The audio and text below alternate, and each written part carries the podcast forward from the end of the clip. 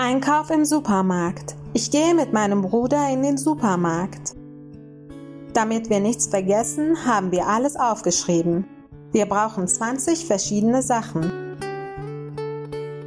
In den Einkaufswagen stellen wir eine Kiste Mineralwasser.